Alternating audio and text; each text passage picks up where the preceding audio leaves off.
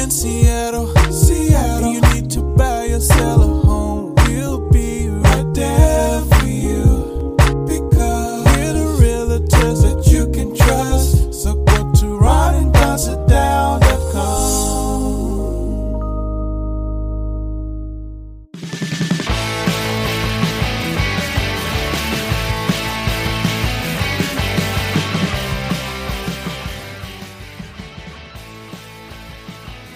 Ron and Don Nation.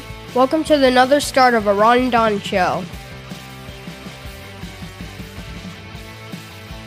All right, you guys, here we go. It's episode 299 now of the Ron and Don Show, only on the Ron and Don Radio Network, and we are live from the Les Schwab studio. What is up, Ron and Don? Hey, coming up on uh, the Ron and Don Show, we're going to talk about Katy Perry, we're going to talk about Matt Damon, we're going to talk about being gay, and also using the F word, not that F word, the other F word when it comes to being gay in America. Well, I guess really uh, gay around the world. So we're going to talk about that. Also, some of the things, 18 things, and we can't go through all 18, but was there anything that your high school teacher ever said to you? And Ron, I'm going to ask you. Uh, this is a BuzzFeed question. That is, is there anything that they ever said to you that is stuck with you and it's been life changing? I know for me, there's something that one of my coaches told me that I've always embraced, and I embrace it to this day. Before we get to that, though, let's get to this. A uh, couple headlines. Let's get hit with headlines. I love doing this on a Thursday. QAnon right now is deciding uh, after the former president didn't become president last month when he was supposed to, according to QAnon and the My Pillow guy, that they're going to have to push away. I'm not sure they're pushing away from, but they're going to uh, take a moment and do some rebranding, and then QAnon will be back. What is your take? Yeah, I mean, this is after, you know, they had a bunch of predictions of what was going to happen, and none of it turned out to be true. Turns out there wasn't a pedophile ring in the basement of a, a pizzeria in Washington, D.C. Turns out there's not a satanic cult that drinks the blood of children. It turns out the, that the former president was not reinstated uh, after he lost the election, et cetera, et cetera, et cetera. So, um, the yeah, they're they're trying to divorce themselves from all of those whack, quote unquote wacky things, but yet hang on to the notion that there is this uh, conspiratorial underpinnings to the United States. This reminds me. I was just reading a book recently, and there's a couple of economists that um, were trying to figure this dynamic out. And so they this was back in the day. They found this this cult in Chicago where there was a woman that had a definitive day that the world was going to end. And so one of the economists was able to infiltrate this cult because what he wanted to study was what happens when evidence is presented to people with a very strong belief that's that's demonstrably false. It's like what what's going to happen? He goes, this will be a fascinating experiment because in order to be in this cult, you had to quit your job, you had to leave your family members that didn't also believe in it. You sold all your possessions because why would you need them? Because the world is ending on this specific date. And so all the people that are in this house in Chicago um, had basically dedicated their lives to this belief. And there was maybe, I think there was between uh, 10 and 25 people that were true believers. And so one of them was this economist that had infiltrated the cult. So he posed as someone that had also sold everything and he was in the inner circle. And so he had a secret recording device on the day. So everybody in the cult met on the day that the woman that led the cult said, The world is ending tonight at midnight. And so they got together and they were very excited because in the version of this belief system that she had created, that they were going to be rewarded uh, as true believers. So they all got out. They were sitting around this clock and they all sort of had their ceremonial garb on and she was running this service. And so they were waiting for midnight because that's when the world was going to end and they were going to be rewarded. And so he's secretly recording this the economist. 1155 everyone's very excited. 1156 it's just it's palpable. They're like really pumped that they're going to be rewarded. Gets to 1159 there's a every kind of cut the energy with a knife. Midnight nothing happens 1201 nothing happens so people start to go well maybe the, maybe this clock we're in front of is isn't you know Maybe there's a couple minutes of error. This is the Great Pumpkin story all over again. We've Right. we, have seen this before back in 1968. Yeah. And so um, five minutes goes by after midnight, and the world did not end. They weren't, you know, basically raptured. And so the economists, the, their hypothesis was going into this, and I believe they were at the University of Chicago. When these people that believed wholeheartedly that the world was going to end, when it didn't end, what percentage, if you're an academic, what percentage of those followers would you think, would you guess, would you surmise, would would have a light bulb moment that says, this is a this person's a liar? yeah, 23%. Uh well, they thought the percentage was gonna be a little bit higher. What percent do you think actually had that moment? 23%. Zero. You're kidding. Wow. Zero percent of the people in that cult, when the world was supposed to end and it didn't, ended up standing up and walking out of that meeting. The cult leader said, I've had a new revelation. God has been impressed with your fortitude, with the strength of your belief. This was just a test. Tonight, the world ending was just a test Hmm. to see if you were a true believer. There is now a new date when the world is going to end. And the people in that room doubled down Yeah. on their belief because they wanted to believe it. And this is the rise of what's called the sunk cost fallacy. So they created this economic model that basically says the more you invest in something, the harder it is for you to give up on that something. Yep. That's right. And that is basically applies to the QAnon Mm. conspiracy theories. The more invested you are, same could be said for the anti vax movement, go down the line. Your marriage, a bad marriage. Uh, I, I had this in my marriage. It was so invested in it, and I had so much time, energy, energy, and money invested in it that it became more and more difficult for me to walk away from it. And I think that's what's going on here. They're trying to to strip themselves away. People are doubling down every time a conspiracy theory doesn't materialize. They double down again and they say, "Oh, that's part of the conspiracy. That's part of the reason. It's part of the Machiavellian, you know, group of people that control everything." Uh, they just continue to double down because it now feels so. There's so much psychic pain to admitting that you were wrong on that scope. More on the other side of this. you can just tell that they uh, that they're just real genuine guys and, and care about uh, who they work with and just feel like we you know we got we got some some more friends now It truly is one of life's biggest transactions. If you're downsizing, upsizing, or right sizing, Ron and Don can help you buy, sell, or invest in real estate. It all starts with a Ron and Don sit down. Hi, I'm Ollie. Hi, I'm Emmy. Hi, I'm John Greenland. I'm Lauren Greenland. hi my name is uh, anthony kroll Hi, I'm Gretchen. And I'm Byron And we sat down with with, Ron and Don. they were more prepared they paid way more attention to detail um, and then they just came in with a with a lot more knowledge and were able to set those expectations up a lot better than um, some of the previous uh, realtors that we worked with. So I mean, I was I was extremely pleased with uh, the the entire the, the sit down, the the experience, and and the results, of course. There was a friendship that developed and a, and a, and a trust. Mo- You know, I would say a trust, and then, you know, we Yeah. we love them. It's been a hell of a lot of fun for one thing. I see them as as friends now. I feel like they've made me feel part of this community and knowing that, you know, Don's just down the street is is comforting. we totally consider Ron and Don friends of ours now, and we do miss working with them. It was intense there for a little bit, but it's an experience that we'll always remember and have, and um, and now lifelong friends.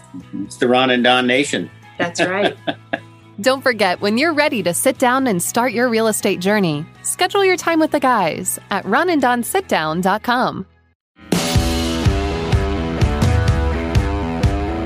Whether you've tuned in for the radio show or the real estate business, you're in for one heck of a show. All right, you guys, welcome back to the Ron and Don Show. As you heard, we're licensed brokers at Windermere. If you need us, just reach out to us. Go to our website, RonandDonSitDown.com. And not something we're really talking about. I do want to let the little girl know in Everett who made national headlines uh, that I will buy her lemonade. Evidently, she was selling lemonade in a park up in Everett, and then the police had stopped her and said, "Hey, you you you can't stand in a park and and and profit." In the meantime, everyone looked around and they said, "Well, there's 87 tents in the park, and most of them are selling heroin to people in the neighborhood." So a little girl can't sell lemonade. Anyway, contact me. I'll buy all your lemonade. Or uh, yeah, I think uh, I think every radio station uh, in Seattle and Everett should go up there and start. A last lemonade- time you did start a that, lemonade you stand. bought like six hundred dollars worth of Girl Scout cookies. Yeah, I so know. Watch out. I know. Anyway, uh, hey, this is kind of interesting. Uh, Matt Damon, I think he's a liar, liar, pants on fire. He has a new movie out called Stillwater. They say he's spectacular in it, and he said he learned a lot about Trumpers uh, playing this particular character, and that he has more empathy now for people that embraced and and live in the heartland, especially, and embrace Donald Trump. Uh, Amanda Knox very upset about Stillwater because it seems like she thinks that Matt Damon is loosely basing this story uh, on her story, and, and I think at the end of the day, she'd like to profit on it. I can't put words in her mouth, but uh, But there are some strong parallels. there are some strong parallels. It's not what I want to talk about, though. Yeah, it's- sometimes when you have a movie coming out, you want to make sure you're in the headlines. So with with Ben Affleck and Jennifer, they they must have some kind of movie coming out because we're seeing all this public display of affection and everything, and they're buying each other necklaces and just uh, buying each other homes, and it's just cash cards and stars all over again. And every time you you you look at In Touch, which I look at daily, it seems like you know Jen What and Ben happened are to poor somewhere. old A Rod? How Yeah. where have I been? I know. Any, any- anyway, Matt Matt Damon floats this story, and he says, you know, I was sitting at the dinner table with my daughter uh, the other day, and you probably heard about this last week. And I shared a joke, and part of the punchline of the joke was I used the F word, not that F word, but the F word uh, that we use when we're talking about people that are gay. He said his daughter got so upset about this that she went upstairs and that she wrote something to him and that he read this. And after reading this, he decided that he would never use this word again. Since then, he has been crucified, and I think rightly so, uh, on a lot of blogs and a lot of magazines, a lot of papers, by people that are saying, hey, it took your daughter uh, sitting down with you and hearing you use that word four months ago. It took your daughter to course correct. Like, like you're supposed to be kind of this enlightened guy in Hollywood. What's going on here? He has come out now and said that he, he that's not what he meant, and that he didn't use that word, and that he wouldn't use that word, but they had used that word when he was younger. Uh, I don't know if I'm believing this. I just think some of the blow, blowback sometimes on social media is so rough and tough. And you have this movie called Stillwater that you're trying to protect. Uh, what say you about Matt Damon here? And do you believe his explanation? Because I don't understand why his daughter would have to go upstairs and write a letter to him if he didn't use this language. I'll also say this Katy Perry has come out in the past week and said she wished she wouldn't have written the song or sang the song, performed the song, I Kissed a Girl and I Liked It, because the bottom line is kissing a girl shouldn't be such a big deal. And by saying I kissed a girl and I liked it in that particular song, it's really not embracing the LGBT community. Your thoughts on Matt and uh, and Katy? I, you know that I, I'm not a huge fan of cancel culture, uh, and I think with Matt Damon, first thing I like to do is take people on face value until more and more evidence comes out. You don't know what you don't know until someone points out that you don't know it, right? So if if I'm moving through the world, let, let's take this in a different thing that's kind of a hot button now. The the he she they pronoun thing that a lot of people like to lampoon. Let's say I don't understand that. I don't know what it means. A, a new person gets hired at my job, and and that person says, "I'd like to be called they," and I'm like, "What are you talking about? You're obviously a blank or a blank. Which bathroom are you going to use?" So I I I'm uneducated on that, and I say some things that are insensitive. And then now I start working with this person every day. I'm like, oh, you know what? I'm I'm a lot more like this person than dislike. Not a big deal. Now that I know them a little better, I don't really care if they want to go by they. I don't care what bathroom they use. They're they're a good person. We've gone out to lunch a couple times. I've seen them in meetings. Uh, they're very competent. They're very smart. And so now I've had a change of mind. And I'm like, I don't have a problem with they anymore. I get it now. Some people want to be called they, don't care. Isn't that what you want someone to do? Is to say, I didn't know that was a thing. My gut reaction was to make fun of it. Now I learned about it and now I'm okay with it. That's the definition of learning. So if Matt Damon, and he probably did use it, and I think growing up in Boston in the, in the, in the 70s and 80s when he grew up in Boston, I'm positive that he heard uh, gay people and straight people be called the F word a lot. Because I know that I did growing up in the 70s and 80s in Albuquerque, New Mexico. That word was thrown around a lot. Yeah. If, if you ever did something, especially as a boy in athletics, if you did something that was perceived as not athletic or or soft, quote unquote, Lighten the loafers, people would say. uh, you would get called that word a lot. I got called that word a lot. Yeah. And so I'm I'm pretty positive I believe him that that was used uh, where he grew up in. And if he felt like it was still funny in certain contexts up until 4 months ago, then that's what he felt.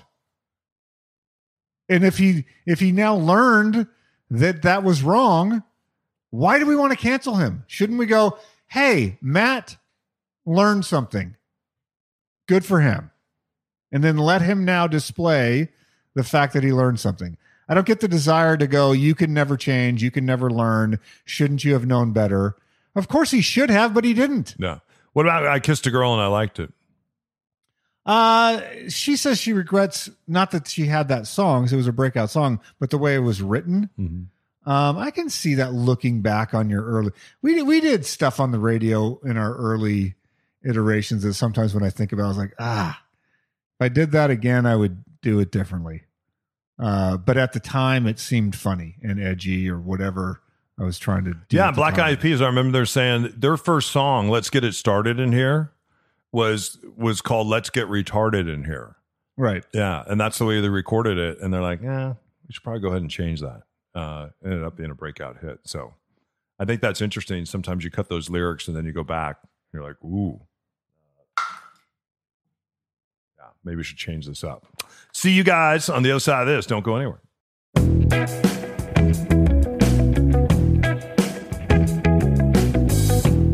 Hey, what's going on, Ron and Don Nation? This is Therese, a new team member on Ron and Don team. It's tough out there for buyers right now, and that's why you need a buyer specialist like me. Let's send you a buyer's playbook, and for you sellers, we have a seller's playbook. Reach out to the team and let's do a sit down, and we'll get you these playbooks. Just reach out to us at ronanddonsitdown.com, and we'll schedule a sit down today. Now back to the show. All right, you guys, thanks for listening to uh, this episode. Before we get out of here, uh, we just want to share with you.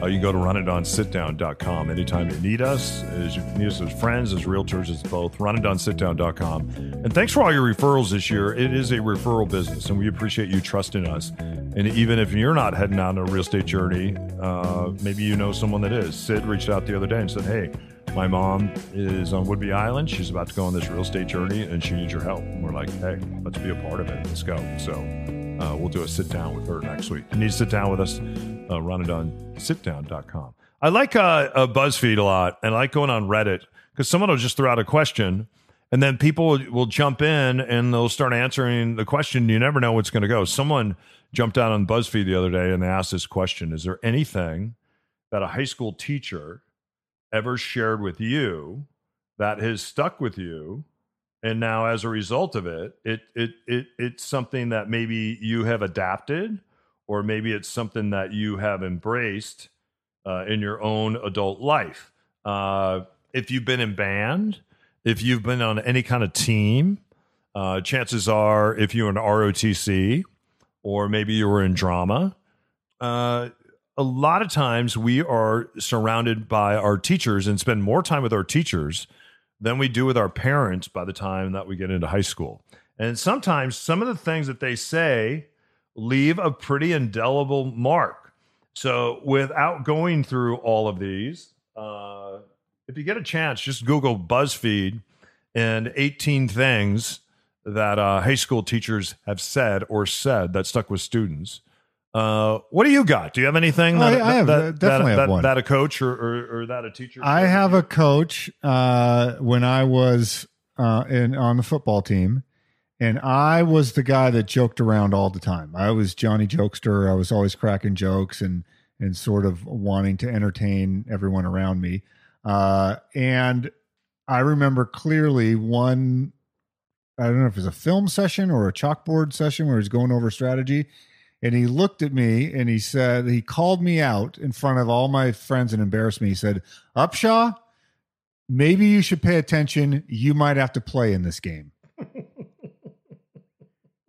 and he was absolutely right. Yeah. It completely shut me down. So from that moment forward to this day, if I am taking time out of my day to be in a meeting, and you probably have seen this over the years, if I'm going to be in a meeting and I'm going to be having to spend time in there, I want to get something out of that meeting that's going to, you know, help my career or help my whatever I'm at at the time, my situation. And sometimes it's gotten me in trouble or some eye rolls from other people, but it's like if I'm going to be here, why why spend your time in these situations and never ask a good question?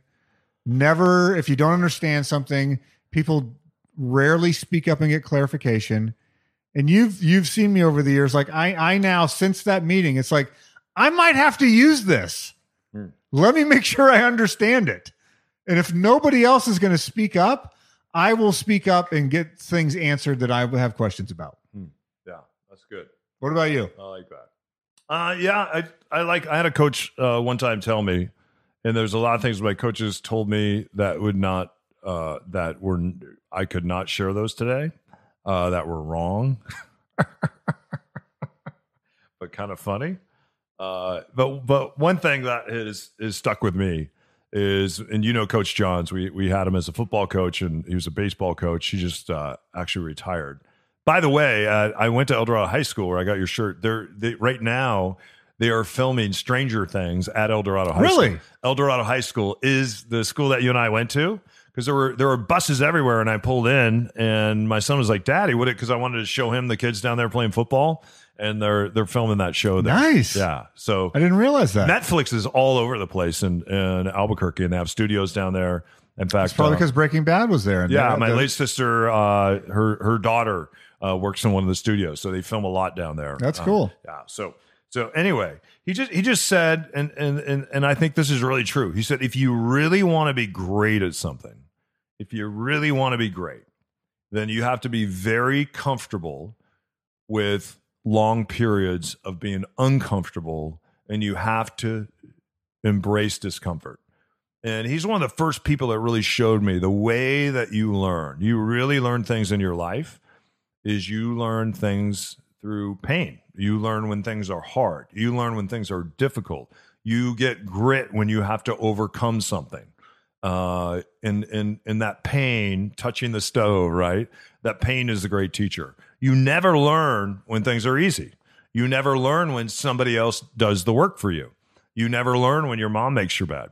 Uh, you learn when you have to do it and grind it and and and that's where the tough stuff comes from which which i have embraced that uh i've embraced that my whole life that is that is that is something that he shared that he told me and at that time i think it not only made me a better football player but i think it made me a better person uh and it's something that i still uh embrace today one of one of the things that that they shared in here that i thought was really good and we'll end with this this is number 16 Mr. Taylor had walked into a class and he said, uh, Good morning. I'm Mr. Taylor. Uh, I'll be teaching grade 10 English this semester. Uh, first, let me address what you're all wondering. Yes, this is a glass eye. I lost it playing darts. That's awesome. Hey, you guys, thanks for listening to episode 299. Is that right? 299. We're headed toward episode 300 with over a million listens. This is really extraordinary. So, thanks for giving us great lives. Thanks for letting us be your realtors, your broadcasters, and your friends.